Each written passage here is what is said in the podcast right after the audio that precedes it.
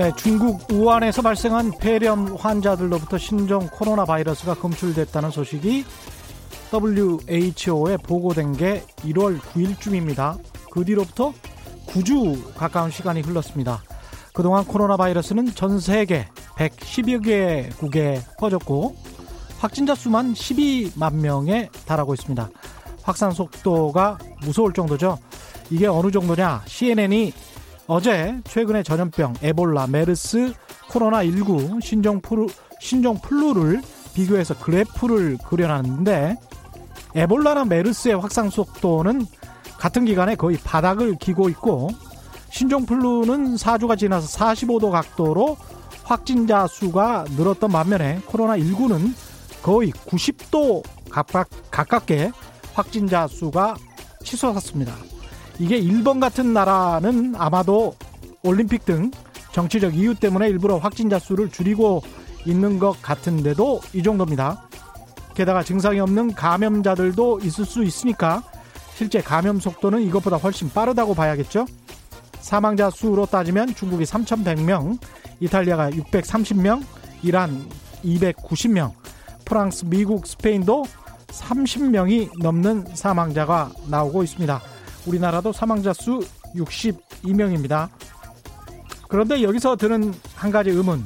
중국 한국인들에 대해서는 그렇게 빨리 사실상의 입국 금지 조치를 취한 일본 아베 정부가 왜 사망자 수가 중국 다음으로 제일 많은 이탈리아인들 모두에 대해서는 전면적 입국 입국 금지 조치를 내리지 않는 것일까요? 좀 이상하지 않습니까?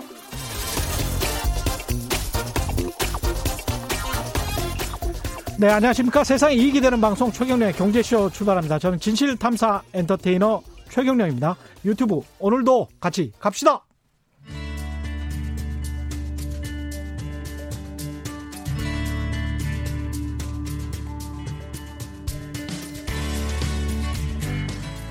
경제방송 아무거나 들으면 큰일 납니다. 듣고 또 들어도 탈이 나지 않는 최경령의 경제쇼. 네, 제가 오프닝에서 조금 버벅댔죠. 막 마키 4176님, 예, 7165님 지적 감사합니다. 앞으로는 버벅대지 않도록 하겠습니다. 예, 지금 캐나다에 저희가 좀 전화를 해봐야 되는데 무슨 일인고 하면 코로나19 사태를 본질적으로 짚어보기 위해서 의사인데 인수공통 모든 전염병의 열쇠라는 책을 직접 번역하신 분이 계세요. 강병철 대표신데 소아 청 소아 청소년과 전문의로 일하시다가 지금은 이제 캐나다 밴쿠버에서 번역 출판 일을 하고 계십니다. 그래서 이분에게 이번 바이러스에 관해서도 좀 여쭤보고 전반적으로 기본적으로 바이러스에 대해서 좀 알아야 될 것 같아서 전화 연결을 했습니다. 강병철 대표님 나와 계신가요? 예, 여기 있습니다. 예, 안녕하세요. 예. 캐나다 예, 밴쿠버는 지금 몇 시입니까? 자정입니다. 아, 자정이시군요. 예. 네. 그 일단 원래 의사셨는데 이번 이번에 낸 책입니까? 이게 인수공통 모든 전염병의 열쇠? 2017년 가을에 나왔습니다. 아, 한 2, 3년 전에 나왔군요. 네네, 네. 인수공통이라는 게 이제 사람이나 짐승이나 공통적으로 네. 그 걸리는 어떤 전염병이 이 예, 있다. 맞습니다. 이것에 예. 어떤 핵심적인 어 열쇠가 있다 이런 뜻인가요? 예, 그렇죠. 예, 예. 맞습니다. 이게 책의 전반적인 내용을 좀 소개를 해 주십시오. 아, 그 인수공통이 이제 이런 세계적인 전염병을 이해하는데 가장 큰 열쇠가 된다고 하는 점은 어, 우리가 그 세계적으로 유행했던 전염병들의 추세를 쭉 보면 예. 어, 갈수록 그 전염병이 찾아오는 주기가 짧아지고 있습니다. 예. 그런데 그 대부분의 전염병을 일으킨 병원체가 다 동물에서 유래한 어, 병원체라는 거예요. 음. 예, 그런데 이제 예, 동물에서 사람한테 그 어, 그런 균이나 뭐 바이러스가 넘어온다고 하는 현상이 그렇게 쉽게 일어나는 건 아닙니다. 그러니까 바이러스라면은 그 바이러스가 뭐 예를 들어 원래 박쥐에 있었다 그러면 그 박쥐의 몸에 적응해서 수만 년간 수십만 년간 살아온 거거든요. 그렇죠. 근데 그 전염 그 병원체가 사람한테 그냥 넘어오는 게 아니에요. 그렇게 넘어오면 병원체도 죽어요. 그렇기 때문에 그런 일이 잘 벌어지지 않는데 예. 갈수록 그런 일이 왜 자주 일어나냐면 우리가 동물하고 자꾸 접촉하는 일이 늘어난다는 겁니다. 아, 왜 늘어나냐면 예. 우리가 환경을 파괴하고 생태를 어지럽혀서 동물들이 우리랑 접촉하는 일이 자꾸 늘어나기 때문이에요.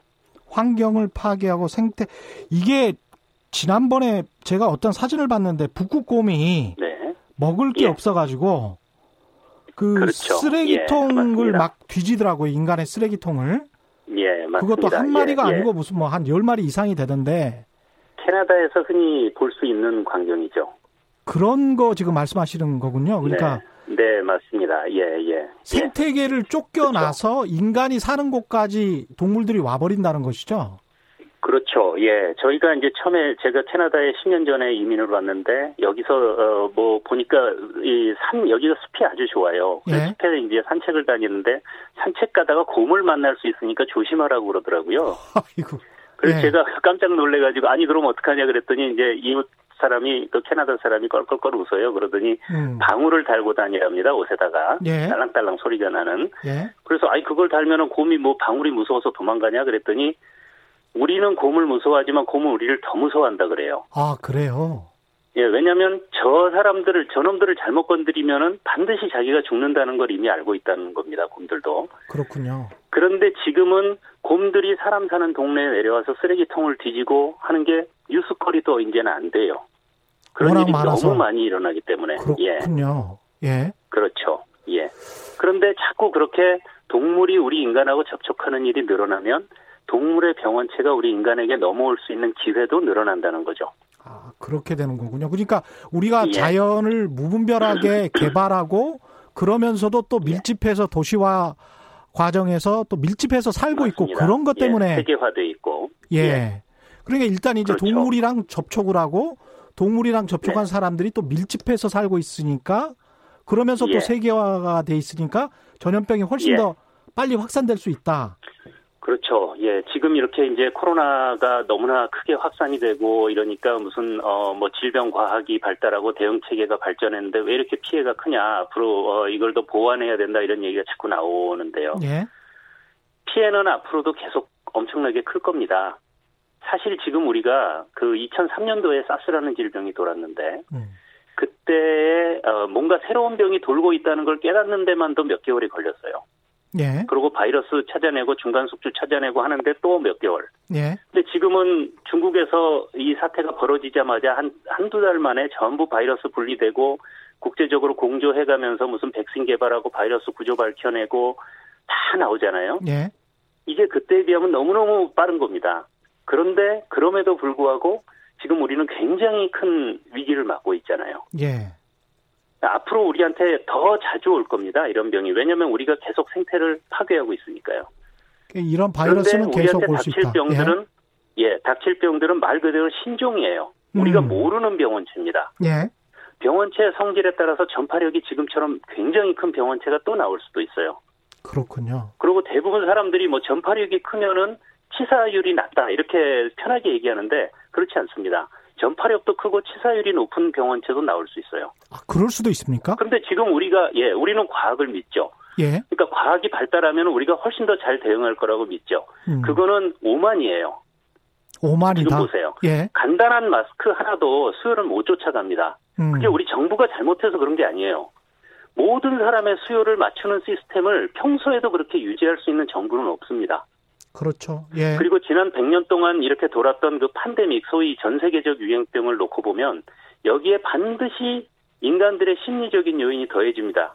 그러니까 지금 우리가 눈앞에서 보고 있는 거, 뭐 사람들이 공포에 사로잡히고 히스테리컬한 반응을 보이고 언론이 선정적인 면을 막 그 과장해서 부채질하고 정치적으로 또 뭐 선동하고 이런 거는 옛날에도 있었고 앞으로도 계속 있을 거예요. 예. 그렇기 때문에 피해는 굉장히 클 겁니다. 앞으로도 마찬가지예요. 대응 체계가 아무리 발전해도 피해는 와요.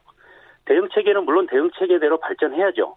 그렇지만 근본적인 요인을 봐야 되는 겁니다. 이런 세계적인 유행병이 자꾸 온다는 거는 환경, 생태 이런 차원에서 봤을 때만 우리가 그 맥락을 짚을 수가 있는 거예요. 그러니까 음. 뭐 미세먼지, 기후 위기, 세계적인 유행병 이런 게 사실은 한 가지 문제죠. 예. 한 가지 문제가 다른 측면으로 나타난다고 봐야 되는 겁니다. 혹시 인간이 과학이 발달해 감에 따라 뭔가 진단도 예. 잘해내고 분석도 잘해내고 그래서 신종 바이러스를 더 훨씬 더 네. 잘 발견해서 예. 그래서 과거에는 알려지지 않은 질병으로 또는 감기와 비슷한 예. 걸로 사람이 죽었다라고 생각했는데 그게 아니고 네네네. 이게 각각의 어떤 바이러스가 있더라 이렇게 혹시 된 게 아, 아닐까요? 그런 거는 그럴 아닐까요? 수도 어, 그러니까 그럴 수도 있고요. 예, 그러 뭐 어, 그렇죠. 옛날에는 이런 병이 돌면은 어, 영문도 모르고 뭐 사람들이 막 죽었겠죠. 그렇죠. 예, 예, 지금처럼 대처할 수가 그런 능력이 없으니까. 예, 그리고 앞으로 이제 과학이 발달하면서 우리가 뭐 어쩌면 굉장히 많은 병원체를 다 찾아내고 그걸 음. 다 치료해내고 이럴 수 있을지도 몰라요. 음, 그런데 그런 세상이 그런 세상이 오려면 동물이 다 없어져야 되거든요. 그렇죠. 그러면 그런 세상에서 우리가 살고 싶은가를 물어봐야 되는 겁니다. 우리가 살 우리가 과학으로 모든 걸 정복하고 다 해결할 수 있다고 생각하는 것보다는 그런 세상에서 우리가 과연 살고 싶은가? 동물이 그 못 사는 세상이면 말씀- 인간도 살 수가 없겠죠. 그렇죠. 예. 제가 번역한 그 인수공통이라는 책에 보면 굉장히 감동적인 구절이 나와요. 예, 이 저자가 이제 유명한 그 생태 기자인데 음, 이분이 진드기 전문가를 찾아갑니다. 예, 왜 찾아가는 거 아니 그 라임병이라고 진드기가 옮기는 질병이 지금 북미에서 굉장히 유행했어요. 몇십 년 전부터. 예, 그런데 사실은 이 진드기 질환도 기후 변화 때문에 점점 점점 북상하고 있습니다. 그래서 지금 현재는 진드기 질환으로 진드기 질환이 발생하지 않는 지역이 없어요 세계에서 어, 없다시피 합니다. 근데 어쨌든 우리나라도 여름마다 뭐 이렇게 중증 열성 혈소판 감소 증후군 뭐 이런 게 이제 여름마다 환자가 발생하고 점점 더 늘고 있죠. 예, 그래서 어쨌든 이 저자가 이제 그 진드기 전문가를 찾아가서 물어봅니다. 어, 이제 취재를 마치고, 어, 사적으로 당신이 지금 보니까 그 어린 자녀들이 있는데, 음, 이 자녀들이 진드기에 물리지 않도록 어떻게 예방을 할 거냐, 실질적으로. 예, 뭐 어떻게, 뭐 예를 들어서 뭐, 뭐, 어, 그, 어, 주정부에다 전화해가지고 뭐 자기 지역에다 다 살충제를 뿌려달라고 한다든지, 예, 아니면 뭐 진드기의 숙주가 되는 사슴이나 쥐를 다 잡아 죽인다든지, 음, 심지어 뭐 마당에 풀이 자라지 않도록 다 포장해 버린다든지 마당을 예, 또 뭐 애들이랑 놀러 나갈 때 뭐 발목에다 진드기 예방용 밴드를 감아줄 거냐 뭐 이런 질문을 해요. 예, 근데 그 전문가가 이렇게 대답합니다. 아니요. 그런 건 자기는 하지 않겠다. 그 음. 대신 숲을 가꾸겠다고 합니다. 숲을 가꾸겠다. 예. 그리고 이렇게 얘기하죠. 주변 환경이 다양하고 건강한 올빼미, 건강한 여우, 매, 쪽제비, 다람쥐 이런 것들이 골고루 산다면 자기가 훨씬 마음이 편할 것 같다. 왜냐하면 그런 것들이 생태학적 공동체 속에서 진드기의 매개체가 되는 생쥐의 개체수를 자연적으로 조절할 수 있으니까 아, 생물학적 다양성이 답이라는 겁니다. 음, 우리는 전염병을 완전히 막을 수 없어요. 예, 완벽하게 대비할 수 없습니다. 그보다는 모든 생명이 연결돼 있다는 사실을 받아들여야 돼요. 그리고 우리가 사는 이 아름다운 지구가 유한하다는 사실을 받아들여야 됩니다. 음, 그래서 모든 생명체가 우리 인간과 마찬가지로 살아갈 권리가 있다는 사실을 겸허하게 인정하고 그리고 이제 우리의 행동과 우선순위를 다 바꿔야죠.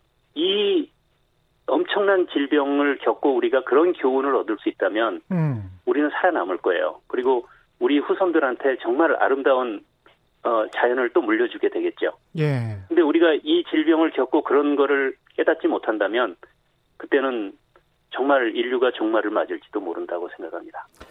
제가 아는 의사분이 이런 말씀을 하시더라고요. 이 바이러스 예. 관련해서 바이러스라는 게 예, 어, 우리가 할 수 있는 게 딱 세 가지가 있는데 하나는 바이러스가 저절로 우리가 모르는 이유로 없어지는 것 하나, 두 번째는 인간의 면역 체계에 항체가 생기는 것, 세 그건 다 예. 감염이 된다는 이야기죠. 세번세 그렇죠. 번째는 치료제나 백신이 이, 만들어지는 것. 근데 이제 치료제나 백신이 예. 만들어지는 것은 상당히 드물다. 네, 1과 2의 케이스가 가장 많다. 그 지금 말씀하시는 거 들어보니까 굉장히 좀 뭐랄까요 자연 생태계 복원만이 답이다 이런 말씀을 하시는 것 같습니다. 예, 맞습니다. 예, 음. 그러니까 그분의 말씀에 동의합니다. 예, 예, 동의하는데 그러니까 그건 코로나에 대해서 그렇게 우리는 생각할 수 있죠. 예, 근데 이 다음에 또 다른 게 나오면 어떡합니까? 그렇죠. 다른 게 다른 예, 게 언제든지 또 다른 게 나올 또수 있는 거잖아요. 어떡합니까? 그죠? 언제라도 나올 수 있죠. 음, 지금 우리가 파악하고 있는 어 바이러스가 실제로 우리가 파악하지 못하는 바이러스가 얼마나 많은지 아무도 몰라요. 예. 예, 심지어 음. 그뭐 아마존 깊은 숲속이나 어 또는 뭐 빙하가 녹아서 드러나는 어 새로운 육지나 이런데 우리가 아예 그런 생명체가 존재하는지도 몰랐던 동물이나 식물도 발견될 수 있습니다. 그렇죠. 그런데 우리 동물이나 식물이나 인간이나 다 마찬가지로 우리는 그거를 어떤 생물이라는 개체로 바라보지만 우리의 몸 속에 우리의 몸이라는 게 하나의 하나의 작은 생태계예요. 그렇죠. 예. 그러니까 우리가 새로운 생명을 발견한다 그러면 그 생명체 안에 또 얼마나 많은 미생물이 있을지 알 수가 없어요. 그렇습니다. 코로나 예. 19로부터 그런데 그 미생물이 그렇죠. 예, 음. 예. 우리를 침범했을 때 그때 시나리오는 어떻게 될지 그건 아무도 모르는 거죠. 알겠습니다.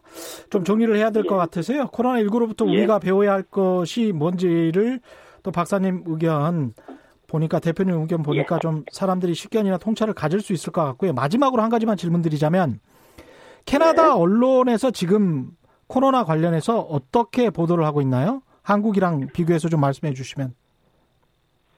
여기는 기본적으로 일단은 그 땅이 워낙 크지 않습니까? 예, 그렇죠. 예, 예. 우리나라 면적이 딱 100배인데요. 예. 그런데 이제 인구는 우리나라의 반 정도, 반 조금 넘죠. 한 3천에서 3,500만, 3,500만 정도 봅니다. 예. 네, 그렇기 때문에 이렇게 인, 인간들이 밀집해서 살지 않는 지역은 사실은 이제 큰 위험이 없고요. 음. 예, 그러나 이제 캐, 뭐 캐나다도 당연히 도시화되고 이제 집중해서 사는 그런 추세다 보니까 대도시를 중심으로 환자가 늘고 있고 예. 예, 거기에 대해서 이제 어, 불안감이 있죠. 예, 또뭐 여기도 마찬가지입니다. 우리나라처럼 취약계층 예, 노인들이 이제 어, 모여 사시는 그 그 저 양로원 같은 곳에서 집단 발병하는 사례가 지금 나오고 있고 요양원 같은 곳에서 예. 예, 예. 맞습니다. 예, 예. 그런 곳에서 음. 예, 그래서 이제 어, 그런 쪽에 어, 초점을 맞춰 가면서 이제 대응을 하려고 하죠. 그렇지만 뭐 이 사회도 지금 이번 질병, 이번 바이러스의 특징을 봤을 때는 뭐 어느 정도 이상의 유행이 일어날 거는 저는 확실하다고 생각합니다. 네, 오늘 말씀 감사합니다. 지금까지 강병철 대표와 이야기 나눴습니다. 고맙습니다. 예, 고맙습니다. 예.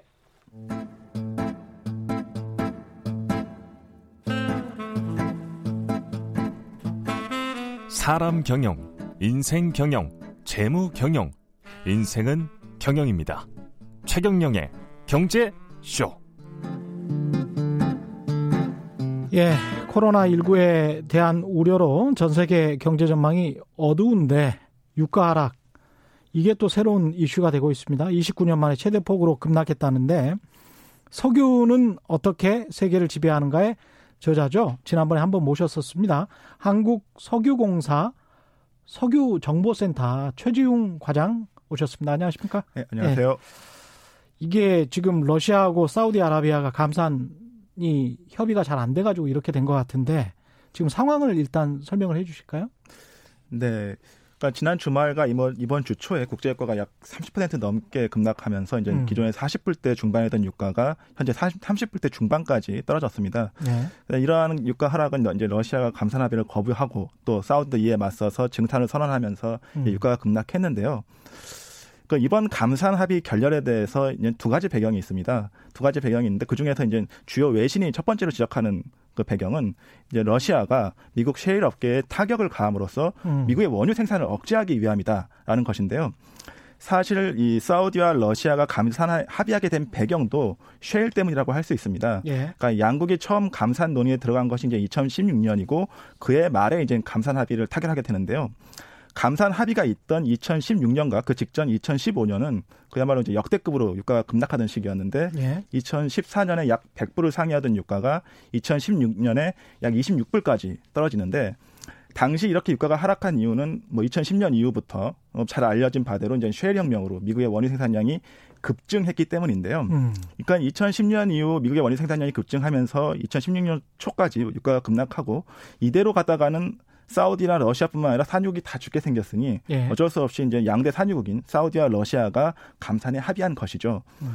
그리고 이제 2016년부터 감산을 하기를 하게 되고 그 뒤로 지금까지 보통 한 6개월 단위로 보통 한 수개월 단위로 감산 합의를 연장하면서 이 3년간 감산 합의가 잘 유지가 돼 왔었습니다. 가장 최근인 작년 12월에도 사우디가 한 115만 배럴, 러시아는 한 55만 배럴을 감산을 합의하면서 음. 하루 합계 170만 배럴을 감산하기로 했고 이제 그거를 이제 올해 3월 31일까지 유지하기로 한 상태였는데 그러는 상황에서 이제 코로나19가 터지면서 어, 이제 석유 수요가 급, 급격히 감소할 것으로 예상이 되니 사우디가 기존 합의한 170만 배럴 외에 추가로 그러니까 100, 150만 배럴 추가로 감산하자고 러시아에 제안합니다. 그러니까 음. 쉽게 얘기하면 상황이 위중하니 어, 기존 170만 배럴 더하기 더블로 가, 더블로 감산하자라고 예. 이제 러시아에 제자, 제안을 했는데 예. 러시아가 반응이 어, 추가 감산 제안을 거부할 뿐만 아니라 기존에 감산을 했던 것도 3월 말에 종료시키자. 감산 감산 합의도 종료하기로 하면서 더 이상 연장하지 말자라고 이런 반응을 보인 것입니다. 아, 그러면 러시아가 아까 말씀하신 대로 미국의 셰일 업계를 셰일 업계에 타격을 주기 위해서 감산 합의를 거부했다. 네. 그 의도는 확실한 건가요? 그러니까 이게 주요 외신, 그러니까 월스트리트 저널이나 파이낸셜 네. 타임스 같은 주요 외신들 그러니까 보통 외신들이 다 이런 얘기를 합니다. 네. 공통적으로 얘기하기 때문에 어 그 그런 그러니까 근데 상황을 봐도 맞습니다. 그러니까 음. 지난 3년 동안 감산한 결과 미국의 셰일 어깨를 키워줬다는 불만이 분명히 있는데 네. 지난 3년간 감산을 유지했을 때 무슨 일이 있었냐면은 음. 미국의 원유 생산량이 지속적으로 증가했습니다. 네. 그러면서 이제 급기야는 이제 2018년에는 미국이 사우디를 사우디와 러시아를 제치고 네. 최대 산유국 자리에 오르게 됐고 음. 또 작년 2019년 9월에는 미국이 석유 순 수출국으로 전환합니다. 순수출국이 됐다. 예. 그러면서 예. 이제 사우디와 러시아와 수출 시장을 놓고 경쟁하는 이제 그런 구도가 나타나게 됐는데요. 그렇게 하니까 이제 러시아 입장에서는 감산하는 동안 미국의 셰일 업체만 좋은 일을 생각 좋은 일 시켜줬다. 음. 러시아 업체만 배만 빌려줬다라고 예. 이렇게 생각할 수 있겠죠. 예. 그냥 감산을 해서 가격이 어느 정도 적정 가격이 되니까 네. 미국의 중소형 셰일 업체들까지 다 생산을 할수 네. 있게 되고 석유를 네. 원유를 생산할 수 있게 되고 그래서 그 셰일 업체들 미국 셰일 업체들만 최대 호황을 가져가게 네. 되고 경제 성장률도 그 덕을 좀 사실 본 게 사실이잖아요. 그렇죠. 사실 예. 석유는 실물 경제에서 굉장히 중요한 요소이고 예. 어, 석유의 증산이 오는 또 심리적 효과도 있거든요. 음. 근데 이제 그리고 그런데 사우디와 러시아 입장에서 보면은 정말 고통스럽게 네. 감산이라고 하는 게 정말 산유국 입장에서 고통스러운 결정입니다. 그렇죠. 사실 뭐 우리나라의 우리나라를 뭐 든다면 주요 수출 품목이 뭐 반도체나 자동차인데 음. 이거의 생산을 줄이고 인위적으로 어 공장을 공장 가동을 줄인다고 하면 이제 음. 그것 경제에 상당한 타격을 줄 것인데요. 네. 러시아와 사우디 입장에서는 이렇게 감산을 하고 예. 그로 인해 그 시장의 빈자리를 미국이 차지했다는 것 불만이 있었던 것인데 어, 사실 미국이 이 최대 산유국임에도 불구하고, 그러니까 1등 산유국입니다, 미국이. 그럼에도 불구하고 산유량 규모에서 2등과 3등인 어, 사우디와 러시아만 감산에 합의하고 미국이 쏙 빠져서 음. 그로 인해서 이제 증산하면서 예. 실물 경제의 호황을 이제 가져가는 것이 얄미운 면이 있는데 근데 사실 미국의 입장에서도 할 말은 있습니다. 예. 그러니까 미국은 최대 산유국임에도 불구하고 스스로, 스스로 이제 감산을 하지 않았지만 음. 트럼프 행정부가 출범하면서 이제 한 게 뭐냐면 이란과의 핵, 핵 협정에서 탈퇴했습니다. 아, 탈, 오바마가 해놓은 거를 그냥 뒤집어버렸죠. 예, 그래서 예. 탈퇴하면서 그러면서 이란의 석유 수출을 막아버리는 음. 경제 제재를 단행했죠. 음. 또 그러면서 이제 뭐 지역 지역의 지정학적 위기를 고조시키면서 유가를 또 부양하는 역할도 했고요. 음. 그러니까 이제 이란이라는 또 이란도 사실 거대한 산유국이거든요. 그렇죠. 그러니까 사우디 다음으로 이라크와 더불어서 음. 최대 산유국 중 하나인데 음.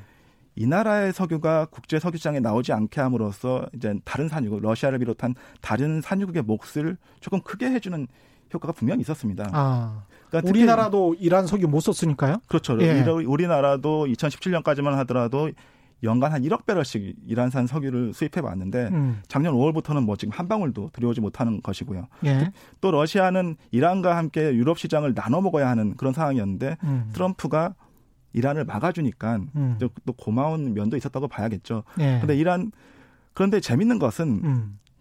트럼프가 대통령이 당선될 때 러시아가 선거에 개입해서 트럼프의 당선을 도왔다는 그런 러시아 스캔들이 이제 불거지기도 했었는데 그랬었죠. 예, 예. 예. 뭐, 뭐 해킹 등으로 어, 트럼프 대통령의 당선을 도왔다 이런 의혹이 불거지기도 했는데요. 두 사람이 좀 친했잖아요. 예, 그렇죠. 예. 그 정도로 이제 러시아는 트럼프 정부의 출범을 반기는 면이 있었던 것인데요. 음. 그 요인 중 하나가 이제 트럼프가 당선이 되면 이란을 제재할 것이고 그러면 이란산 원유가 시장에 나오지 않을 것이다라는 기대가 있었다는 것이죠. 음. 또한 트럼프는 또 미국 우선주의를 외치면서 중동에서 발을 빼려는 그런 입장을 취하고 있었고 예. 러시아는 중동에 더 개입하면서 중동의 영향력을 확대하는 입장이 있었으니까 음. 중동 전략 차원에서도 러시아는 트럼프의 출범, 트럼프 정부의 출범을 이제 반기는 부분이 있었습니다. 근데 이란산 석유가 국제 시장에 나오지 않았다라고 말할 수가 없는 것 같은 게 네. 이란산 석유는 중국에는 많이 팔리지 않았습니까? 네, 맞습니다. 그렇죠. 뭐 중국에도 많이 팔리고 예. 또 최근 상황을 보면은 음. 이란산 석유가 이제 한국이나 이런 우방국에는 팔리지 않, 지만은 음. 어, 또 국제적으로 또 어느 정도 생산이 되고 시장에 나오고 있고 또 그것보다 더 중요한 건 이란산 원유 막아주는 것보다 미국이 더 크게 생산을 늘려가고 있거든요. 그렇죠. 그러니까 사실 이란이 제재 전에 하루 150만 배럴 중반 정도를 생산했는데 음. 미국은 지금 그보다 훨씬 더 많은 물량을 수출하고 있고 더 중요한 거는 이제 미국의 원유 생산량이 별다른 이벤트가 없다면은 향후 10년 정도는 지속적으로 증가할 것이라는 예측이 아. 작년까지는 지배적이었습니다. 예. 아, 그런 차원에서 이제 러시아는 쉐일 쉐일 업계를 한번 손을 봐줘야 되겠다는 예. 그런 판단이 섰던 것 같고요. 또 이제 지금이 그게 이제 쉐일 업계를 한번 손을 봐줘야 되겠다. 네, 뭐 그런 표현이 적절할지 모르겠습니다. 그냥 가격으로 눌러버리겠다. 네, 물량 가격, 싸움을 해서. 예, 물량으로 가격을 고사, 가격으로 저유가를 유, 지하면서 예. 업체를 고사시키겠다. 라고 판단을 했을 것 판단을 섰던 것 같고요. 그런데 그게 적 그게 지금 적기라고 판단한 것은 안 그래도 지금 세일 업계들이 재무적 압박에 직면하고 있습니다. 예. 어 아니 근데 러시아 네. 같은 경우나 사우디 아라비아 같은 경우에 일단 러시아부터 정리를 좀 해보죠. 그럴 만큼 그러니까 가격을 누르겠다 그리고 생산량을 더 많이 해서 그리고 점유율을 높이겠다. 그럴 만큼 또 수익률은 나는 자신 있다. 어느 정도 수익은 나온다. 하지만 미국 쉘 업체들은 쉘 업체들은 수익이 우리만큼 못 나오기 때문에 자동적으로 이 사람들은 연쇄 부도가 날 것이다. 이렇게 지금 계산하는 거죠. 네, 그런 면이 있는데요. 예. 그러니까 러시아 입장에서 보면은 지금 일반적으로 셰일업계에서는 유가가 40불 또는 최소한 50불 이상은 돼야 수익을 낼 수 있다고 보는데 예. 지금처럼 유식 유가가 30불 수준에서 향후 몇 개월가 유지될 경우 분명히 이제 셰일업체들은 큰 타격을 입게 됩니다. 음. 그러니까 이게 셰일업계들이 성장하게 된 배경을 보면은 2010년 이후에 그 미국의 원유 생산을 두 배로 급격히 늘리면서 이제 성장하게 된 배경을 보면은 예. 미국의 저금리 또는 이제 양적 완화에 기대서 저금리로 이제 자금을 차입해가면서 성장한 부분이 분명히 있는데요. 예. 이제 그중 그 부채 중에 상당 부분이 향후 4년 내에 만기가 도래하는 그런 음. 부채들입니다. 그러니까 무디스 경, 무디스 같은 경우에는 이 부채 금액을 향후 4년 내에 100조 원을 갚아야 한다고 이제 예측하기도 하고 이제 포린 폴리시 같은 경우에는 하나로 한 200조 원 정도를 이야기하는데 이, 이제 이 중에서 한 50조 원 올해 갚아야 한다고 얘기를 하고 있습니다. 그러니까 이 업체들이 부채를 상환하지 못하고 도산할 경우 이제 향후 몇 년 동안은 이제 셰일 업체들이 재개하기 힘들 거다. 생산을 어. 재개하기 힘들 거다. 예. 또, 또 나아가서는 어떤 미국 경제 전반에도 음. 악영향을 줄 수 있을 것이다라는 판단이 있을 수가 있을 것 같습니다. 근데 전 세계적인 저금리 상황에서 이 업체들이 망하지 않고 버틸 가능성은 전혀 없을까요? 사실은 그럴 가능성도 있는데 사실 예. 2014년에도 사우디가 어 증산을 거듭하면서 100불의 유가를 20% 떨어뜨리면서 음. 셰일 업체들을 도산시키려고 시도를 했고 또 많은 업체들이 그로 인해서 도산하기도 했습니다. 그러나 음. 그 효과가 많이 오래는 못 갔거든요. 예. 한 1년 후에 다시 급격히 이제 셰일 업체들이 부활을 하면서 음. 2018년에는 이제 세계 최대 산유국으로 됐는데 예. 어 근데 이제 셰일 업체 지금 근데 문제는 코로나19인 것 같아요. 코로나19로 음. 인해서 예. 2014년까지 상황이 다르거든요. 예. 그러니까 이 상황이 지속된다면은 2014년보다는 음. 더 강한 타격을 줄 수 있을 거라고 판단한 면도 있을 것 같습니다. 그러니까 1, 2등 업체라고 할 수 있는 러시아나 사우디아라비아 수익률도 좋고 생산도 많이 할 수 있는 업체들 반도체 치킨 게임 같은 그런 생각도 듭니다. 삼성전자나 SK 네. 하이닉스 특히 이제 삼성전자가 미국이나 일본 업체들이 따라오지 못하도록 예, 수율을 높이고 그리고 생산을 많이 하면서 그러면서 가격을 낮춰서 네. 경쟁업체들이 차근차근 무너지는 상황. 그래서 나중에 독과점이 된 다음에는 가격을 올릴 수 있다. 이런 계산인 것 같기도 하고요.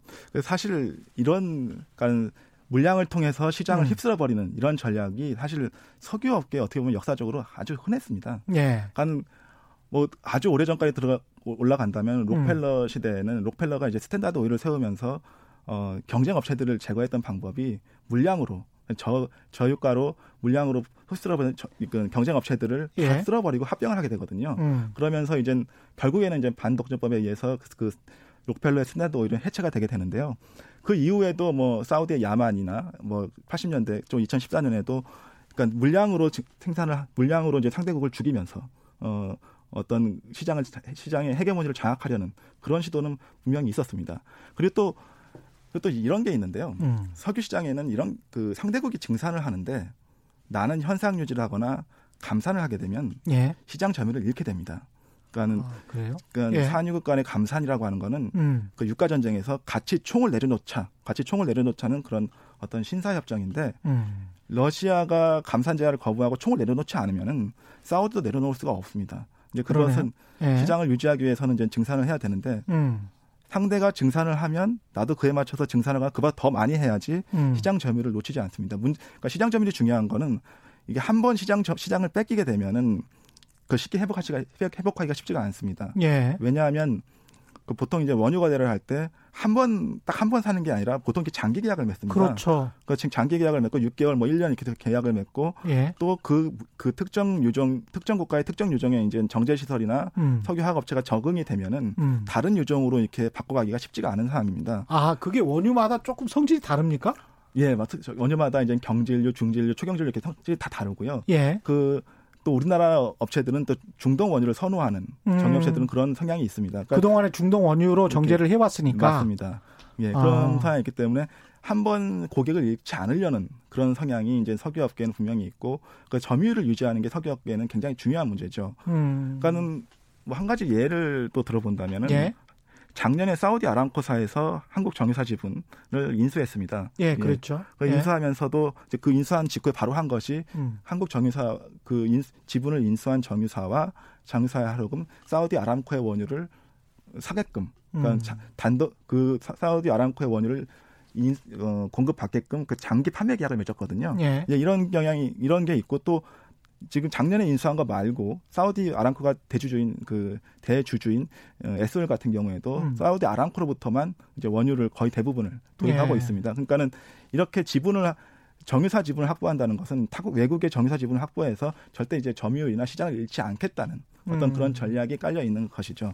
우리 같은 경우에 정유사들이 세계적으로 봤을 때도 굉장히 큰 시장이죠, 여기가. 그렇죠. 정유 시장하고 우리, 한국 시장 같은 경우에도 예. 그 한국이 석유 수입 규모 세계 5위입니다. 5위군요. 5위, 예. 세계 5위의 수입 대국이고 음. 또 우리나라는 그 내수에서도 많이 쓰지만은 음. 그것을 음. 가공해서 수입을 한 100, 100 정도 한다면 그 가공해서 한 50 정도는 그렇죠. 수출을 하는 예. 어, 그런 석유 화학이나 정제업의 되게 어, 초강국이라고 할 수 있죠. 그럼 한국 입장에서 봤을 때는 석유 가격이 그래도 적정해야 수출할 때 그 어떻게 마진도 네. 좀 확보하면서 그러면서 이렇게 팔 수도 있고 근데 석유 가격이 원자적 가격이 너무 떨어지면 그것도 한국에는 문제가 되는 거 아닙니까? 어떻습니까? 어, 분명히 그렇죠. 예. 예. 분명히 이제 저유가, 그러니까 저유가 석유라는 저유가 그 석유라는 한 단일 아이템으로 본다면은 음. 그러니까 저유가는 우리나라에 뭐 좋다고도 할 수 있는데 왜냐하면은 우리나라에서 이제 수입 1위 품목이 원유인데 예. 거기에 나가는 저유가가 되면 거기에 지출되는 달러가 줄어들고 그렇죠. 또 외화 유출이 줄고 이제 국제 수지가 개선되는 효과도 있습니다만은 음. 유가 또또 유가가 또 빠지면 예, 또 유가가 예. 빠지면 또 휘발유 경유 그러니까 최종 소비자인 휘발유 경유가 또 싸지는 면도 있지만 음. 유가 하락으로 그러니까 유가 하락이라는 지금처럼 이렇게 전반적인 경기 침체, 경제 음. 위축으로 음.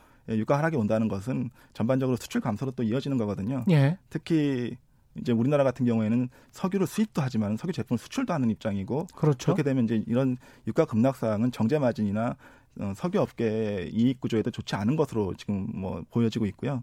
그러면서 이제 그러나 이제 한국전력한테는 좀 좋을 거고 또. 뭐 그럴 수는 있겠죠. 예. 예, 예. 유가가 하락하면 비용이 또 크게 줄어들 예. 테니까. 예, 유가가 하락되면은 뭐 유가에 연동되는 뭐 그러니까 한국전력이 석유도 수입하지만 뭐 석탄이나 이런 것들도 수입을 하기 때문에 음. 전반적으로 뭐 전기 원료 원가에는 뭐 긍정적인 영향을 줄 수 있지만 전반 국가 경제 전반적으로는 어 긍정적인 여기는 부정적인 다 있는데 지금 그 지금처럼 이렇게 유가가 급격히 빠지는 것은 음.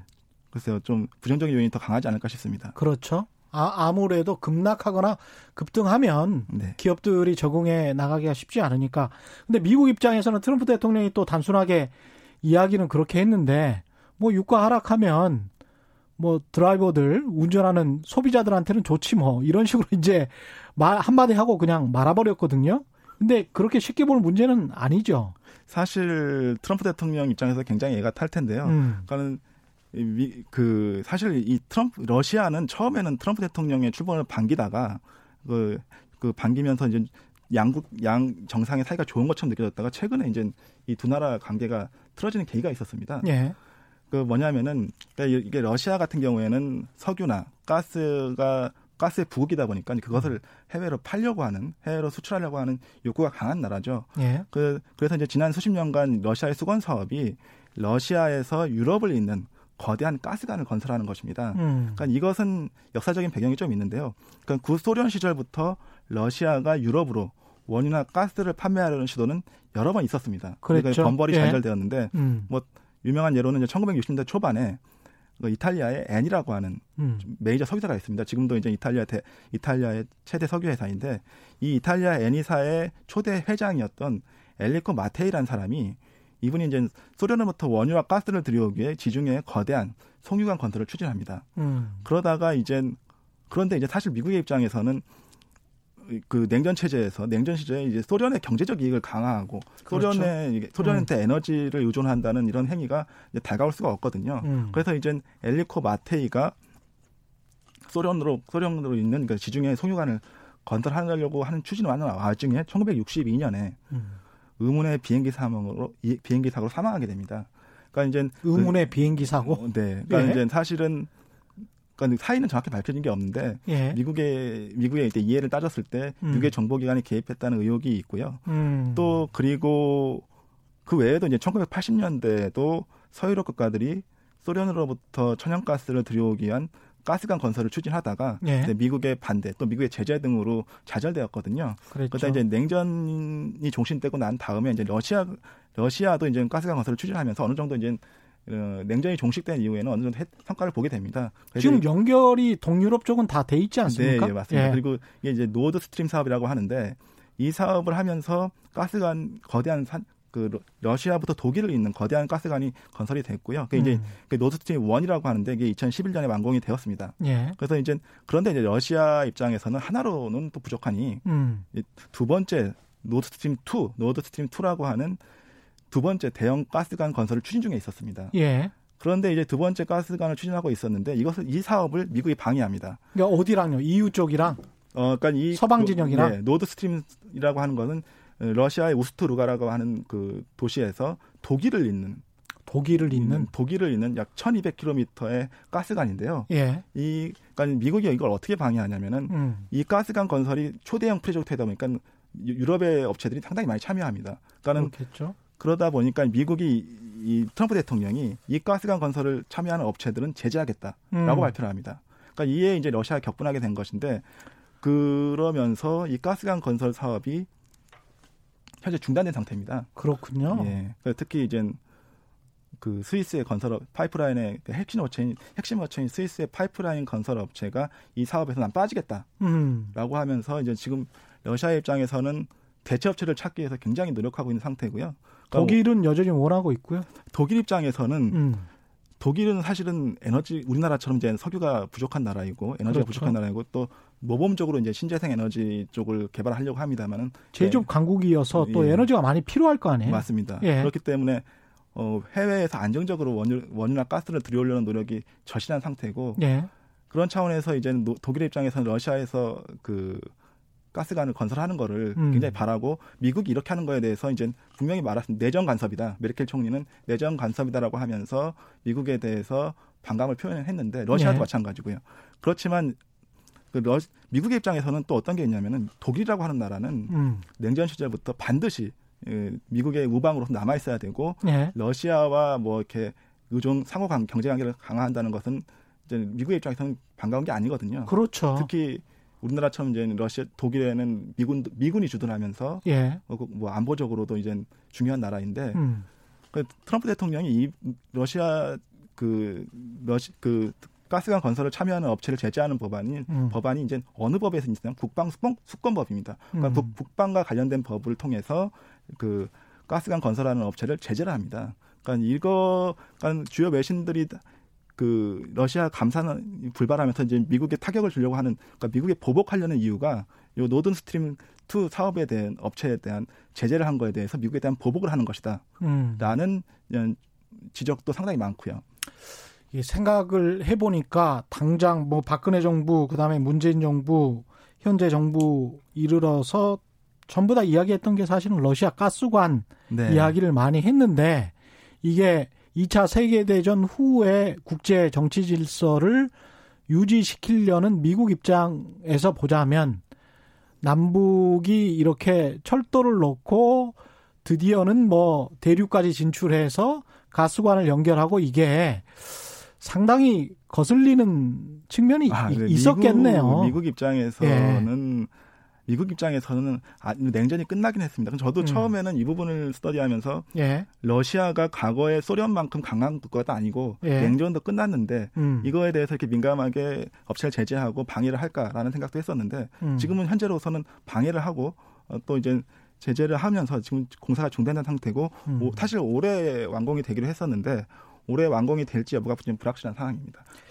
사우디 같은 경우는 어떤 입장입니까? 이렇게 계속 뭐 떨어뜨려서 근데 사우디는 정말 친미 국가로 알려져 있는 나라잖아요. 네. 그러니까 사우디 입장에서는 지금 러, 그러니까 사우디는 다급한 상황입니다. 그러니까 예. 감산을 더하자, 감산을 음. 더하자고 제안한 것도 사우디였고 음. 또 러시아의 감산 제의 거부, 거부에 대해서 굉장히 당하고 있을 텐데 그러면서 이제 러시아는 러시아가 이렇게 감산 제안을 거부하자 이제 사우디도 바로 증산을 선언하면 증산을 음. 선언하고 OSP를 인하, 인하하면서 어떻게 보면 너 죽고 나 죽자라는 식으로 달려들고 있거든요. 음. 이게 뭐냐면은 러시아와 난타전을 하더라도 빨리 러시아를 협상장으로 끌고 싶어 끌고 오고 싶어 하는 것입니다. 아, 왜냐, 다시 협상을 하고 싶어 하는 거군요. 러시, 그러니까는 사우디 입장에서는 러시아보다 재정 상태가 굉장히 안 좋은 상태거든요. 그러니까 2014년 이후로 매년 재정 적자가 그러니까 세출이 세입보다 많은 세출이 세입보다 많은 상황 매년 수백억 불의 재정 적자가 발생하고 있는 수백억 달러 네, 예. 수백억 달러의 재정 적자가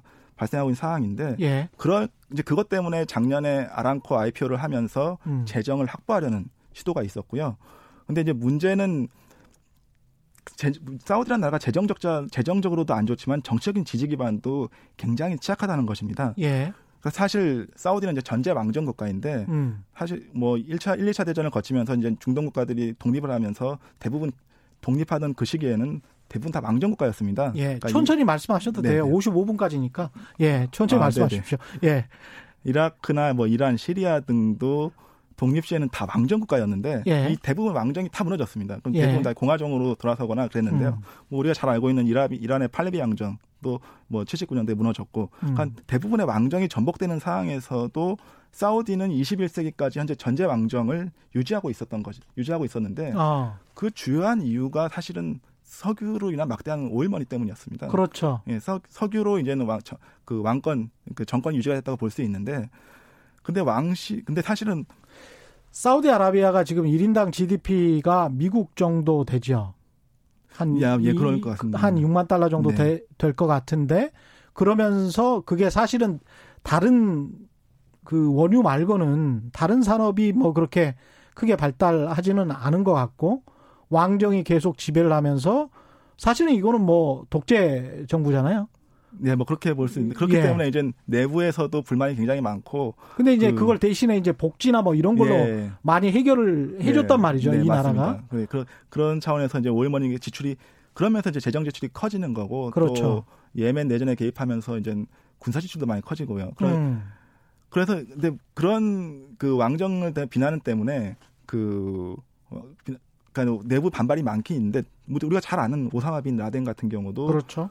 사우디 사람인데 이제 음. 이 사람도 어, 사우디 왕실을 이렇게 표현했죠. 미국의 에이전트다. 그러니까는 미국의 대리인이나 미국의 종복이다라고 표현하면서 사우디에서 거의 추방되다시피 하면서 음. 아프가니스탄으로 건너가게 되고 거기서 이제 탈레반을 만나서 예. 어 이제 9.11 테러까지 실행하게 되는데 뭐 오사마 빈 라덴도 있지만 최근에는 또 샤말 카슈크지라는 왕실의 비판적인 언론인도 있었는데 이 카슈크지도 왕실이 개입해서 이제 살해됐다는 의혹이 그렇죠. 의혹이 예. 있을 정도로 뭐 이런 사례들 말고도 이제 그 왕실에 대한 반체제 인사들을 이제 무더기로 뭐 처형하는 뭐 그런 음. 입장이 있는데 그런 상황에서 이제 제- 이런 저유가 상황, 증산으로 위한 저유가 상황이 지속된다는 것은 그나마 왕실의 정권을 유지하고 있던 버팀목 자체가 이제 흔들릴 수 있기 때문에 음. 사우디 입장에서는 이 전쟁, 이 유가 전쟁을 길게 끌고 싶어 하지 않을 겁니다. 아. 그러나 이제 문제는 이제 러시아인데요. 예. 러시아는 지난 월요일 날 러시아 에너지 장관이 이런 얘기를 했습니다. 예. 우리는 유가가 26불까지 빠지더라도 음. 26불까지 빠지더라도 최소 26불에서 30불까지 가더라도 지금 얼마죠? 지금 한 30불 중반까지 떨어졌습니다. 그래서 오늘 바- 약간 반등이 나와서 30불 음. 중반까지였는데 26불까지 6불까지 떨어지더라도 최소 6년은 버틸 수 있다 라고 얘기를 했는데요. 러시아가 네. 근데 예. 이게, 이게, 사실은 약간 허세인데 예. 외부적인 전문가들이 봤을 얘기하기로는 이제 음. 최소한 40불 정도는 돼야 러시아도 수익을 유지할 수 있다라고 어. 보는데 예. 이렇게 26불이라도 6년을 버틸 수 있다고 한 건 어떤 어떤 강한 결의의 표현이거든요. 음. 근데 또 근데 오늘 외신을 보면 또 협상의 자리는 열려 있다라 이런 표현도 하면서 음. 다소 애매한 표현을 쓰고 있는데 예. 어 만약에 러시아가 러시아가 미국 셰일 업계를 고사시키기 위한 목적을 가지고 있다라고 한다면은 음. 뭐이 단, 단기간에 그러니까 최소한 몇 개월 이상은 이, 사- 이 체제를 유지하면서 증상 경쟁을 하면서 어, 유가를 낮게 유지해야 할 필요가 있는데 음. 어, 과연 그렇게 할 것이냐? 그렇게 할 것인가 잘 모르겠고요. 일단은 예. 잘 모르겠습니다. 사실은 또 하나 더 모르겠다고 할 수밖에 없는 이유가 음. 코로나19 때문인데 코로나19 때문에 러시아가 굳이 증산으로 유가를 낮게 유지하지 않더라도 음. 셰일 업계들이 위기를 맞이하게 된다면은 음. 소기의 목적을 달성한 것이기 때문에 수요가 감소해서 네. 예. 공급을 줄이지 않더라도 예. 수, 아, 공급을 늘리지 않더라도 수요가 감소해서 유가가 하락하게 된다면 음. 그러면 그로 인해서 셰일 업계가 위기를 겪는다면은 음. 굳이 러시아가 또 감탄을 할 증산 경쟁을 할 필요가 없을 거고요. 음. 그런 차원에서 이게 변수가 상당히 많고 또 하나 아까 말씀드린 노드스트림 2에 대한 미국의 제재 또 미국의 음. 방해도 미국이 어떻게 이것에 대응하느냐. 그러니까 미국이 러시아를 달래기 위해서 이 노드스트림 2, 노드스트림 2라는 가스관 사업에 대한 제재를 유화적으로 풀어주느냐에 따라서도 어, 야. 야, 러시아가 대응 방향이 달라질 것 같습니다. 이게 결국은 생산 물량과 가격과 점유율 사이에 치열한 정만합 싸움을 하고 있는 거네요, 이 사람들이. 네, 예. 맞습니다. 어떻게든 자기들에게 유리하게 하기 위해서 예. 아, 사우디아라비아가 1, 인당 GDP가 2만 3천 달러 대군요. 제가 잘못 알았습니다. 우리나라보다 낫네요. 김성수님은 산유국의 유가 조절이 우리 경제에 미치는 영향은 어떻다라고 간략히 요약 한번 해주시면 예 지난번에 그 네. 했는데 간략하게 좀 한 번만 더 해주십시오. 사실 요, 예. 그 부분에 대해서는 어, 제, 제- 저는 이제 석유만 보이기 때문에 음, 그 정확하게 말씀을 드릴 수는 없을 것 같습니다만 예. 석유 입장 석유를 수입하는 입장에서는 분명히 외화 유출이나 국제 수지 개- 유가가 낮아지면은 음. 국제 수지나 외화 유출이 좋아지는 부분은 분명히 있습니다. 예. 그러나 이제 유가라고 하는 것은 유가가 낮아진다고 하는 것은 전, 전 세계적으로 구매력이 줄어들고 어, 그렇죠. 경제가 침체가 되는 것이기 때문에 예, 산업 전반에 미치는 영향 또 우리나라의 특수한 경우라면은 석유 수출 석유 제품이나 석유 화학 제품을 수출하는 입장에서 본다면은 음, 저유가가 100% 유리하다. 반갑지 않죠. 그렇지는 않을 예. 거고요. 그러니까 예. 전반적으로는 일반적인 상황에서 음, 정상적인 상황에서는 저유가는 분명히 우리나라한테 호재이긴 한데 예, 지금과 같이 전반적인 수요가 위축되는 상황에서는 뭐 또 긍정적으로만 볼 수는 없을 것 같습니다. 그렇죠. 저유가가 또 물가에 악영향을 줘서 디플레이션으로 이어지고 물가 가격이 안 오르면 수출업체들 입장 같은 경우는 상당히 곤란해지죠. 예. 네, 맞습니다. 예, 가격을 올릴 수가 없으니까 다른 질문들이 몇 개 있는데요. 하나만 받아보겠습니다. 더. 예. 어, 3809님, 우리나라 유가 싸지면 뭐 그건 이야기를 하, 하셨고요. 3809님은 이번 기회에 엑스모빌이나 로얄 더치쉘 같은 메이저 업체에 투자하는 건 어떨까요? 이런 말씀하셨는데 네. 한국 기업들이 투자할 만한 여건은 주지 않겠죠? 그쪽에서? 그 사실 예. 한국 기업들이 그 엑슨모빌이나 음. 이런 쉐브론 같은 대형 업체, 그러니까 중동의 유전의 예. 그 중동 중동 국가들이 예. 사실 그 메이저 기업들을 선호하는 경향이 있습니다. 음, 그러니까, 메, 그러니까 그런 때문에 그런 예. 장벽 때문에 예, 장벽이 있다. 네. 알겠습니다. 지금까지 한국 석유공사 최주웅 과장과 함께했습니다. 고맙습니다.